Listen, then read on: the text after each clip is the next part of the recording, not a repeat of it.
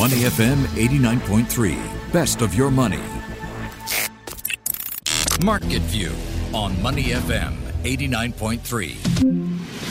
Asia Pacific markets trading mixed this morning following a similar performance on Wall Street overnight. Sydney, the region's best performer a while ago, the ASX 200 up nearly 1%. Tokyo and Seoul trading flat, the Nikkei marginally lower, the Kospi slightly higher. Good morning. This is Michelle Martin. I'm here with Market View for you.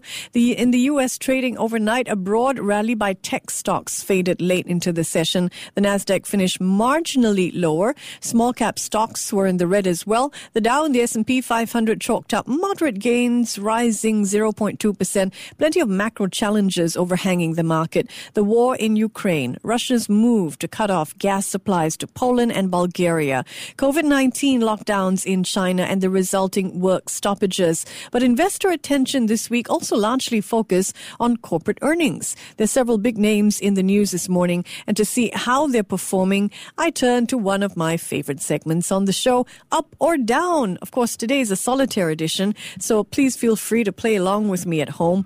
I'm going to start with social media companies and tech stocks, and then I'm going to move to some high profile manufacturers. Are you ready? Let's go. First on my list today is Facebook's parent company, Meta. Its results were released after the markets closed, and for the first time in a decade, Facebook's forecast pointing towards a possible drop in revenue. The social media giant grossed nearly 28 billion US dollars in the first quarter of the year. Its sales rose 7% in the first quarter, but that is the company's slowest growth ever. Part of the slowdown is attributable to the war in Ukraine. So, what do you think is Meta an up or down? What do you think? Don't choose yet because there's more to the story. Meta added some 31 million new users during the first quarter of the year. That's higher than expected and appears to be putting to bed concerns that, at least for now, Facebook is losing momentum as younger users flock to other platforms. So, what do investors think? They're definitely giving Facebook an up today. Its shares have jumped 18% in after hours trade.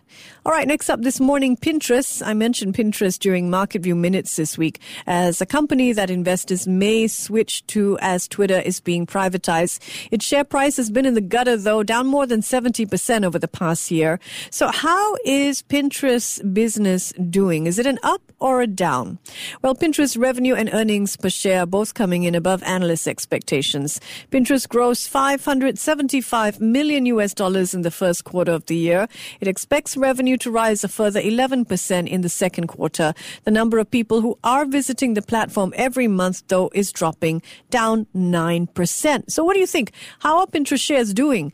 Are investors applying the same methodology as with Meta? You know, focusing on user numbers, which in Pinterest's case are down.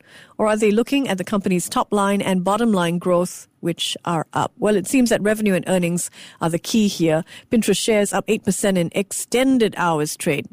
Let's move from images to music and a look at Spotify. Now, the company has been investing heavily in its podcasting business and trying to grow ads in this space. Is it really paying off? Well, it grossed more than 280 million euros in ad revenue last quarter. Its best take yet. Spotify subscriber numbers up to up 15% year on year, but unfortunately that growth is below expectations. So what's the verdict? Are Spotify shares up or down? The answer is down. They fell 12% overnight. So how are you doing so far? I have to say it's pretty tricky this morning, right? Up or down? Next up, we have a chipmaker Qualcomm. After the closing bell, Qualcomm reported strong earnings and sales growth. It grossed more than 11 billion US dollars in the first quarter of this year. That is more than 40% better than a year earlier. In this case, the investor reaction is clear. Qualcomm share price up 6% in after hours trade. I have one more tech headline this morning that I want to share. It's from Apple.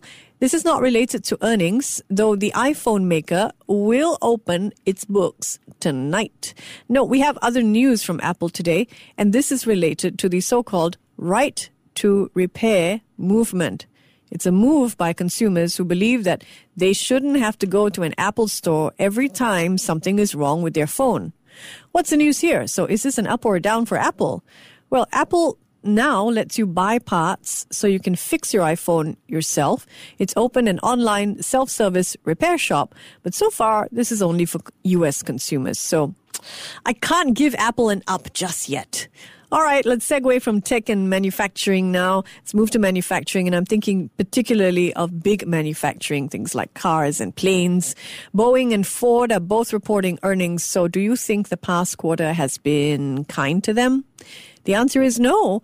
Bloomberg puts it this way Boeing's bad news for investors never stops. The aircraft maker has difficulty pointing to a plane or a program that doesn't present some sort of challenge. Boeing is reporting a larger loss and lower revenue than expected. To add insult to injury, the plane maker has lost more than 1 billion US dollars on a contract that it signed with the Trump administration to upgrade two jumbo jets that serve as Air Force One. The company's current CEO, Dave Calhoun, says his predecessor likely took some unnecessary risks when he signed a deal with then President Trump in 2018.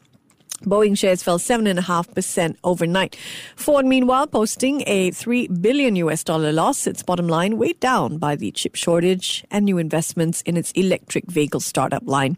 Now, on the macro front this morning, investors really closely watching Bank of Japan to see if it will be the last dove standing. The BOJ is set to make an interest rate announcement in about half an hour's time, 11 a.m. this morning. The BOJ has been unrelentingly dovish meaning it's keeping its interest rates low to boost the monetary supply. Inflation is still not an issue in Japan and has not been one in decades. Some traders have been betting that the BOJ may start to raise rates in line with the Fed, but they're in the minority. The Japanese yen, meanwhile, has been sliding. It's down nearly 18% against the greenback over the past year, currently trading around 128 versus the US dollar. Analysts say it could push to 130 all right, let's turn to Singapore now. The Straits Times Index finished marginally lower yesterday at 33.20. APAC Realty was amongst the biggest losers, tumbling about 12% on news that Morgan Stanley Private Equity is trying to acquire the company. And while that might sound like good news, Morgan Stanley is only offering 57 cents a share or about 30% below market price. Yangzijiang Shipbuilding, meanwhile, dropped 2% yesterday. It's spinning off its financial unit. Yangzijiang Financial Holdings begins trading this afternoon. The listing is likely to shake up the composition of the Straits Times Index. On its own, without the financial subsidiary, Yangzijiang Shipbuilding might be dropped from the STI. Index provider FTSE Russell has announced that all STI constituents will be ranked by their full market capitalization today, and the smallest constituent will be dropped from the index next Thursday. Investor focus today also returns to Keppel and Sembcorp Marine. The two companies announced a major merger yesterday that will help push the companies into new energy and cleaner marine solutions. Analysts say that Keppel is potentially the biggest winner from the deal. I'm going to check in on how Singapore markets are performing for you in about four minutes. Stay right here with me. This is Your Money. I'm Michelle Martin. Before acting on the information on Money FM, Please consider if it's suitable for your own investment objectives, financial situation, and risk tolerance. To listen to more great interviews, download our podcasts at moneyfm893.sg or download our AWEDIO app. That's A W E D I O. Available on Google Play or the App Store.